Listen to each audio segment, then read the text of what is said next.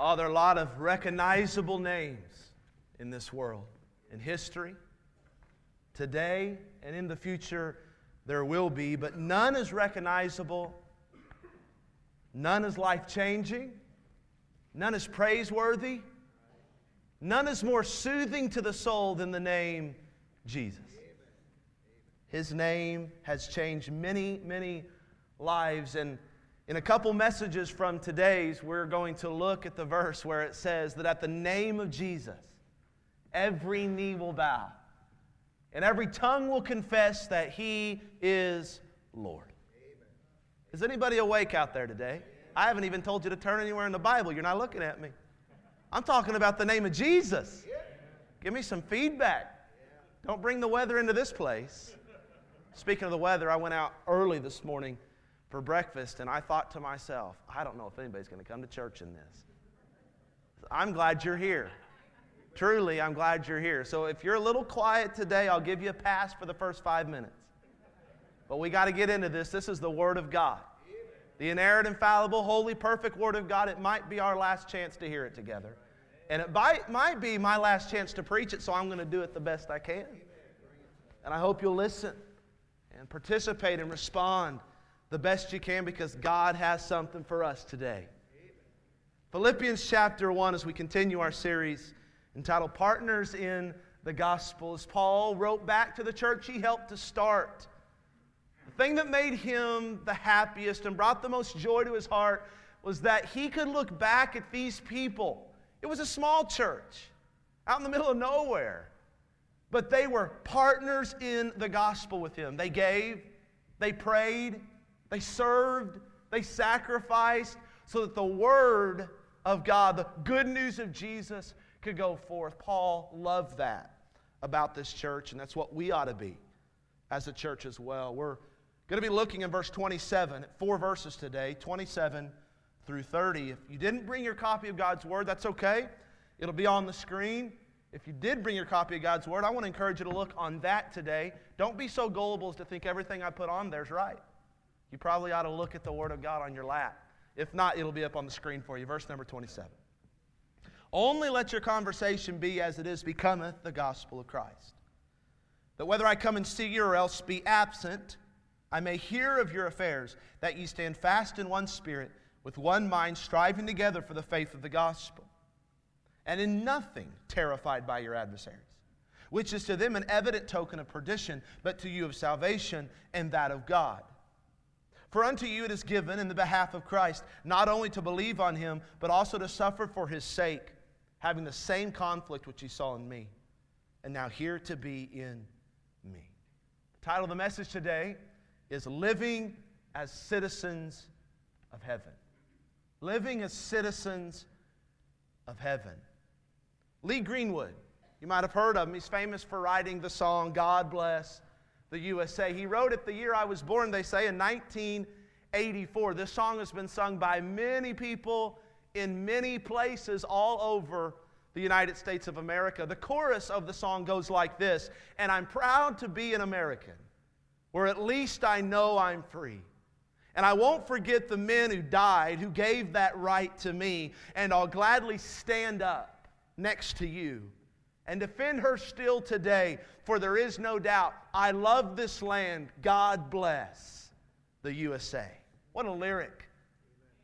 I, I love the emphasis of the first line where it says, And I'm proud to be an American. Are you proud to be an American today? I'm proud. We are. We've sung this exact song many a time in our patriotic program that we do called Liberty. And without fail, we get to the chorus of the song where it says, And I'll gladly stand up next to you. And you can just, I, I don't get to see it, but I can almost sense it behind me. The hair on my neck stands up as the audience members stand to their feet together. Why do they do that? They're proud. Proud to be an American. If you really want to sense this kind of patriotic spirit, you should go to a professional baseball game on the 4th of July. I mean, the BJ's games are great and you kind of sense that.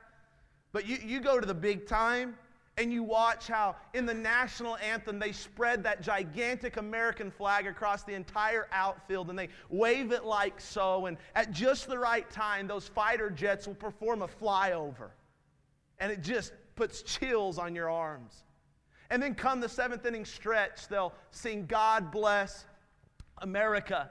And you can look all around that ballpark, whether people are, are of faith or are they're not of faith, and you can see almost everybody singing along with what sometimes is a soldier on the field singing that song, God Bless America. And you get chills singing that and participating in that. And then the game finishes, and, and you see these families gather together as they watch fireworks explode over the stadium. And, and you just are reminded how blessed you are to live in a free country.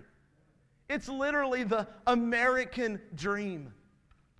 I know that our country's far from perfect, but I would still contend it's the best country in all of the world, without argument. Yet, as proud as we are to be citizens of the greatest country on earth, there's actually a danger involved if we're not careful for us as believers.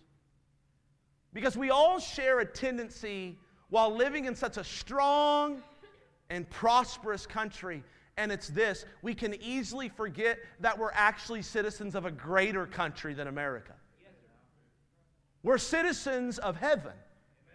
And we have the tendency to bask in the comfort of our earthly citizenship and forget altogether that we're only pilgrims passing through. The Apostle Paul had some friends who would have struggled with this same thing based on how much they prided themselves on not being American citizens, of course, but on being Roman citizens. They lived in a town, a, a small town off by itself. If you lived in this small town, it was like living in imperial Rome itself, even though Rome, they say, was 800 miles away. Of course, we know it was a small town of Philippi, and it had a unique special status. The sign outside of the town would have said, Welcome to Philippi, a colony of Rome. A colony of Rome. You see, they were Roman citizens, and they had been up to this point for, they say, about 90 years. It all happened when they were on the winning side in a battle that was fought on a plain just outside their city limits. In fact, it was a civil war. The battle was between Caesar and two of his generals. The town of Philippi historians say, back Caesar. And when Caesar won, he showed him his gratitude. And as a reward, Caesar made them a colony of Rome. Lots of his top military generals would retire there. To live in Philippi was to be a citizen of Rome. You spoke Latin, you wore Roman clothing, you used Roman uh, money, and you followed Roman customs. They loved being a Roman citizen, even though they were 800 miles away. They were proud of it. And Paul had some friends in this town that were part of a church that he helped to start. And as he wrote to them this section of the letter, wrote to a people that prided themselves on their earthly citizenship like we do our American citizenship, he's going to say to them, Listen, friends at Philippi. Let me speak to you of something that you would have a tendency to forget. You are citizens of a place vastly more important than Rome. You're citizens of heaven. You, as a church, are a group of citizens formed not by Caesar, but by Christ, loyal not to Rome, but to heaven. And then, as Paul writes to his friends about being these citizens of heaven, he's going to stress how that this would affect their daily conduct. And he's going to urge them to live worthy of that citizenship. He calls it living worthy of the gospel. And listen, every one of us American citizens ought to pay close attention to his words because we share this same tendency.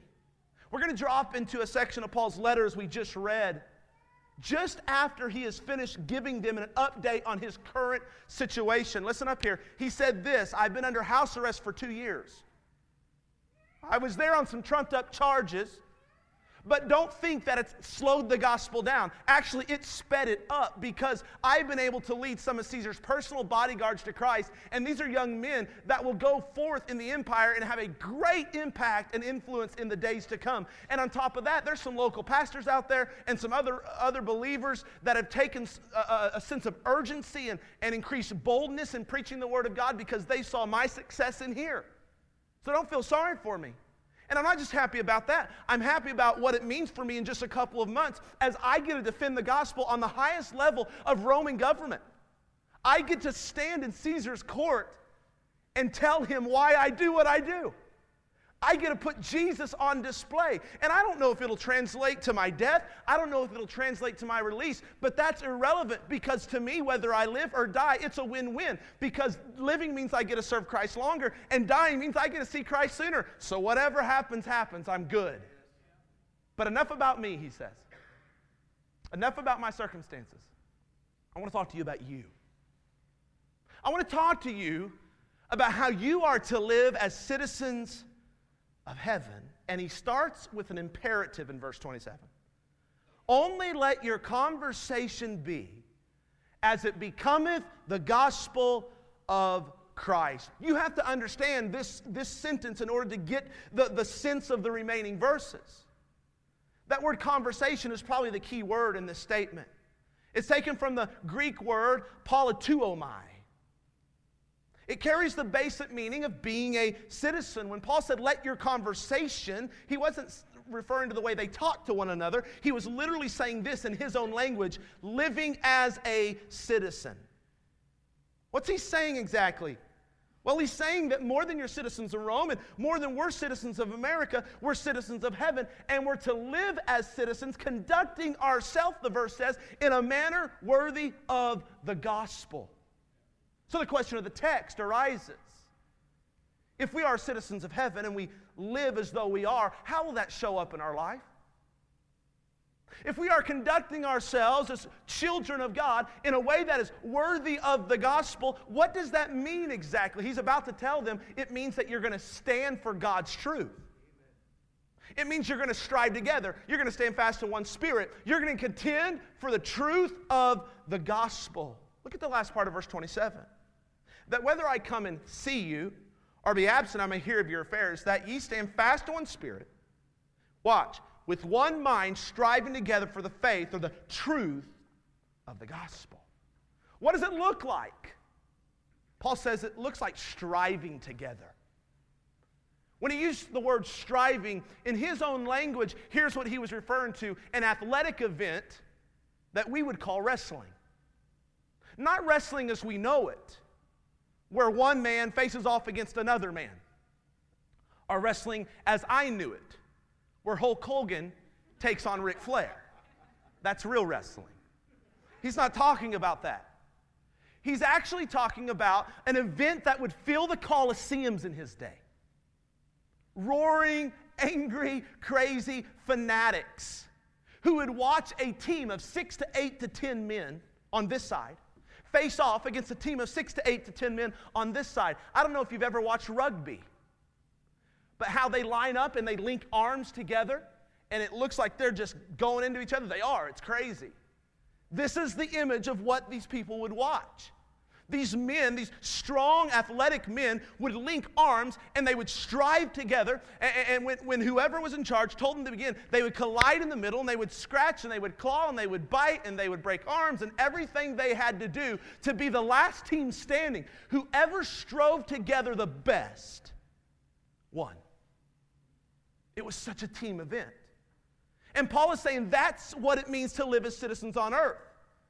It's something you do together.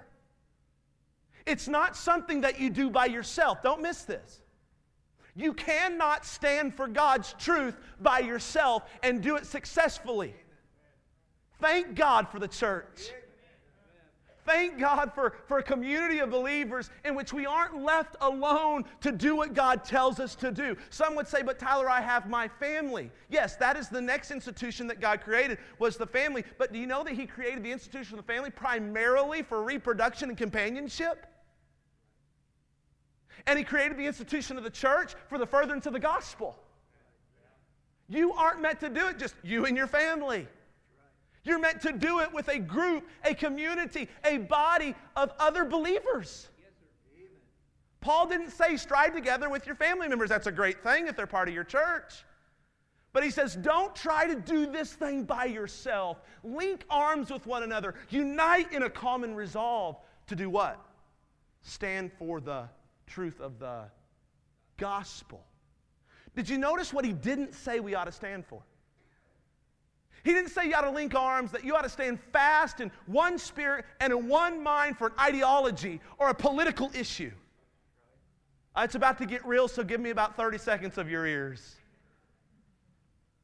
Because Paul didn't say, listen, Church of Philippi, listen, American people in Fellowship Baptist Church in 2018. I want you to stand fast in one spirit, refuse to budge, link arms, unite in a common resolve to fight for the truth of your Second Amendment right. Well, you saying we, we shouldn't be thankful for that? Actually, I'm not. I enjoy that freedom. It's at the top of my closet. Steckel Defense has tried to teach me how to use it. I'm not real confident that I would use it well. It hurts my thumb to load it.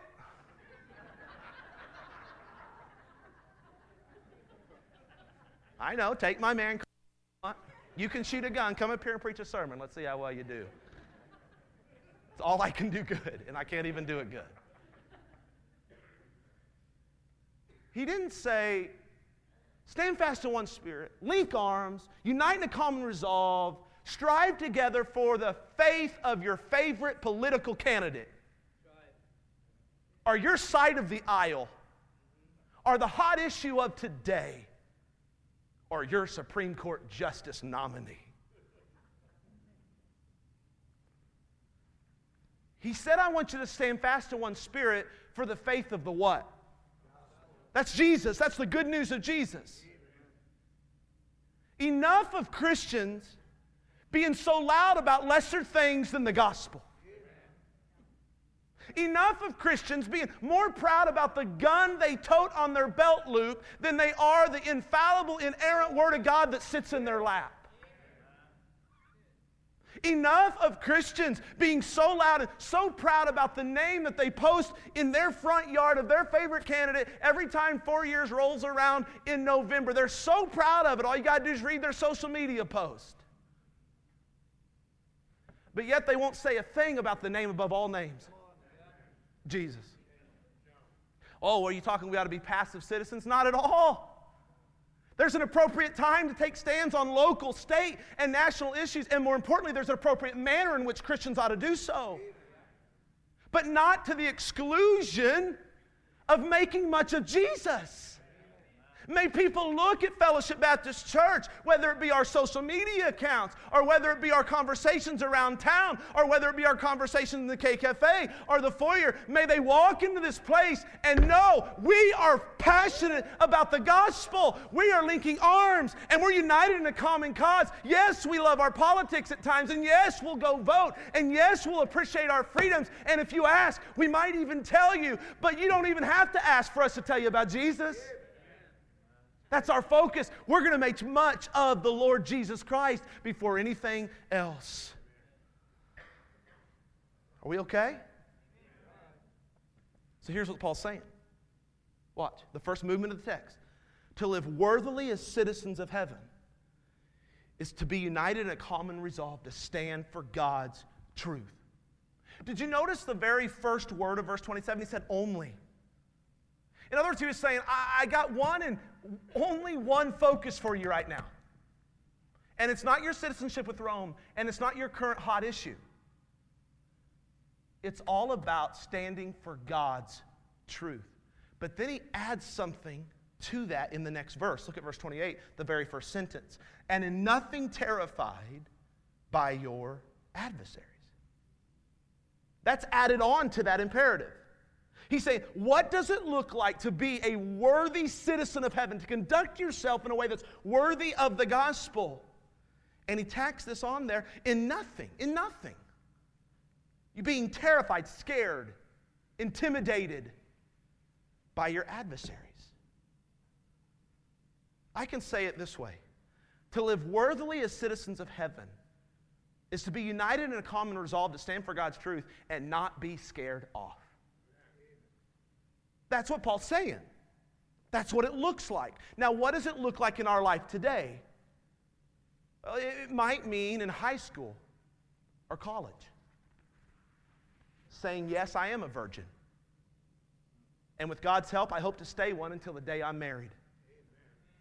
I want my future spouse to know that I've never been with anyone else, that I've saved myself for them, that they're the only one who'll ever be with me, and that they can count on that the rest of their life. That's what it looks like. And if someone starts to ridicule and someone starts to make fun, you don't back down.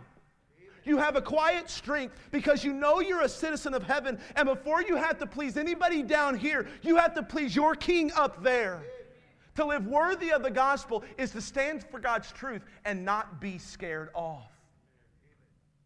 It might mean in conversation with relatives or friends that aren't of the same faith. In a conversation about religion, maybe some of you had it over the Thanksgiving meal. It might mean courageously and graciously saying, you know what, there aren't many ways to heaven. There's only one way. I know other religions will tell you that you have to do this or do that in order to have eternal life, but my Bible tells me that all you need is Jesus. And if someone gets agitated and a family member gets hostile and they say that you're being narrow minded, you know what you do? You gently and quietly answer, Truth is narrow. And the Bible teaches that Jesus is the only way to life the only way to the Father. And you're going to have that quiet resolve because you know that you might not be pleasing those in your family, but you are standing for the truth of God and not being scared off. It might mean in business saying to a boss, I'm not comfortable with lying for you. I'm not comfortable with fudging the numbers so as to get the sale and make you look better. I don't want to do business that way. And if he starts to attack or she starts to get angry and browbeat and threaten and intimidate, you don't back down. You're a citizen of the king and you know the truth. And you don't have to give way because to live worthy of the gospel is to stand for God's truth and not be scared off. Do you understand? And I know we can't hardly even fathom this right now. But it might mean a pastor in this church having to stand for God's truth, knowing he's going to be punished for it. I'm thankful for what seems to be religious freedom for a few more years at least. But we have no idea when that will cease. And we have no idea when, if we get up here and, and we preach on God's view of marriage between one man and one woman. That's not man's idea. That's not a conservative viewpoint. That is the Bible way. And we boldly but graciously at the same time preach on that stance. There might come a day when my freedom as a pastor would be taken away from me for preaching such a message. And if that happens, I would just pray that I would have some people linked arms with me and when they haul me out, the next guy's coming up. And when they, when they haul Brother Paul out, because I know he'll be number two. Brother Mike's still around, they, he steps up. And Brother Sid steps up, and Brother Kay steps up. And then Brother Bill steps up because he's a deacon. John Knutson steps up because he's a deacon. Ed Hall steps up because he's a deacon. Mike Dominguez steps up because he's a deacon. Rick Prater steps up because he's a deacon. And when all the lay leaders are gone, I hope the treasurers will step up. And when they're all gone, I hope Potsy will step up. You'll have to give him a step stool up here, but I hope you'll be able, I hope you'll step up. All I'm trying to say is that day might happen. And I want us to strive together for the truth of the gospel. Listen closely. It doesn't mean we're antagonistic. It doesn't mean we're out looking for a fight. But it does mean if we're going to strive together for the truth of the gospel, that it will at times bring opposition in our lives. And when it comes, we don't have to be arrogant and we don't have to be annoying, but we don't have to back down either. We're being loyal to our King. And listen, when Paul says when we live that way, please get this. when we stand for the truth and can't be scared off, something is happening. A sign is being given, and it's a two way sign. On one side, it's a sign to our unbelieving adversaries. On the other side, it's a sign of assurance to those of us who are believers and might be suffering for our stand for God's truth. Look at verse 28, I'll show you. And in nothing terrified by your adversaries, watch, which is to them an evident token, that word means sign, of perdition, which means destruction or judgment. What's Paul saying? He's saying that when we stand for God's truth, and no amount of ridicule or, or harassment can get us to back down. And no threat of punishment can intimidate us. And no fear of loss or litigation can make us change. When we stand for God's truth and cannot be scared off, some disturbing impression is made on our opponents that they're wrong and they're under God's judgment. That's what he's saying. You might think, well, how does that happen? Well, think about it. When a high school or college student takes a stand and decides to remain a virgin until marriage, which, by the way, is God's plan. And a Christian graciously stands even against their own family for the truth that there's only one way to heaven. And when a businessman or woman respectfully stands against a dishonest business practice, and when they stand fast in that stance, even though he or she is being ridiculed and threatened, watch, a disturbing impression comes on their hearts, those accusers those adversaries, they know it's not natural for someone to take a stand against the, the, the ridicule or the, or the hostility of a group of people. Deep in their heart, something's happening when they see us take a silent stand or even a loud stand with a gracious spirit because they know it's not, gra- it's not natural for when a group browbeats or threatens, it's not natural for, for, for people to not cave in. They know the normal human response is that when people see that they're going to be penalized for holding a certain viewpoint or position, those people usually end up backing off. But when they see us as believers continue to stand without being intimidated, without being scared off, it makes a disturbing impression on them because something unexplainable is happening. They see in us a quiet resolve that they don't have. They see a certainty and they see a strength and they see a poise that can't be explained as coming from somewhere else. And deep in their hearts, a voice is almost telling them this you know they're right. And unless you change, you'll be under the judgment of the God who's in them. No, no, no. You may, you may not see them change, but God will use your stand, He'll use your witness to let them know they should change. They might not admit it, but when you're graciously standing for God's truth and not being scared off, the Spirit of God is convicting their heart. That's what happens when you stand for the truth of the gospel and refuse to be scared off. Your stand serves as a sign of the lost that they need to repent. But at the same time, this is beautiful. Paul says there's an affirming confidence that comes to us. There's an assurance that comes to the believer. Now, tune in with me, verse 28. And in nothing terrified by your adversaries, which is to them an evident token of perdition. But to you, that's to you, believers, of salvation and that of God. Some of you are having a hard time staying awake. Look up here. When we stand for the truth, and cannot be scared off. Watch here. Even though we may suffer for it, it's a proof, it's an assurance that we are genuinely saved and that we belong to God. You may be thinking, how is this the case? How does our standing firm and even suffering for the truth become a proof to us that our salvation is secure? Because our suffering according to Scripture, is God's way of identifying those who truly belong to Him. I'll prove it to you. Paul says in 2 Timothy chapter 3 and verse 12, Yea, and all that will live godly in Christ Jesus shall suffer persecution. The implication is clear. If you're suffering for righteousness, hey, watch here, not suffering because you're being antagonistic. Not suffering because you're out on the corner picketing something that's lesser than the gospel. You hear me? Not something that you're bringing on yourself. When you're suffering for God's truth, it indicates that you're living a godly life, and in fact, you are in Christ. You're saved. He takes it a step further in 2 Timothy 2 and verse 12 if we suffer, we shall also reign with him.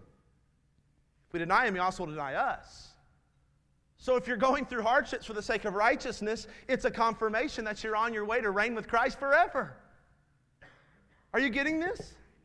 And Paul goes on in verse 29 to actually say that this kind of suffering in the midst of standing for God's truth is a gift to us. It's hard to look at it that way, but it's a gift. Look at verse 29. For unto you it is given in the behalf of Christ. Not only to believe on him, but also to suffer for his sake. Have you ever gotten a gift for Christmas and thought to yourself, I sure hope the gift receipt's in this thing? So, our Nana, Jenny's Nana, um, she doesn't listen to these recordings, does she? Well, bless her heart. I love you, Nana, if you chose to listen to this one. She gets the uh, uh, Christmas gift every year. I just received it when she, we were up in El Dorado for Thanksgiving. And it's always clothes, and it's always a size too small. I'm thankful that she thinks I'm a medium. I'm not a medium. It's always a color that doesn't really look great. It's always a style that I don't prefer. And I'm always thinking to myself, please say she has the gift receipt in the thing, or at least the tag still on it. Right? Don't, don't look at me pious like you've never thought that about your grandma's gifts. You're going to receive something this Christmas from your grandma that you don't like, and you're going to have to pretend, oh, this is great, grandma. This is amazing. This is great. And then you're going to tell your wife or you're going to tell your husband, is there a receipt in that? Did you? God's saying this there's not a gift receipt in the box of suffering. This gift's too valuable. This gift's too special. It tells you something too wonderful because it tells you that you truly belong to Him.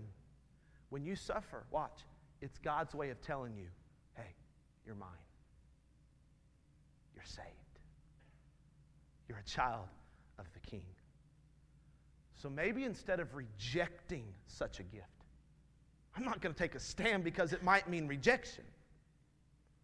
I'm not going to take a stand because it might mean my family alienates me. I'm not going to take a stand because it might not get me the promotion I've been working hard for. Instead of rejecting such a gift, why don't you graciously stand for God's truth?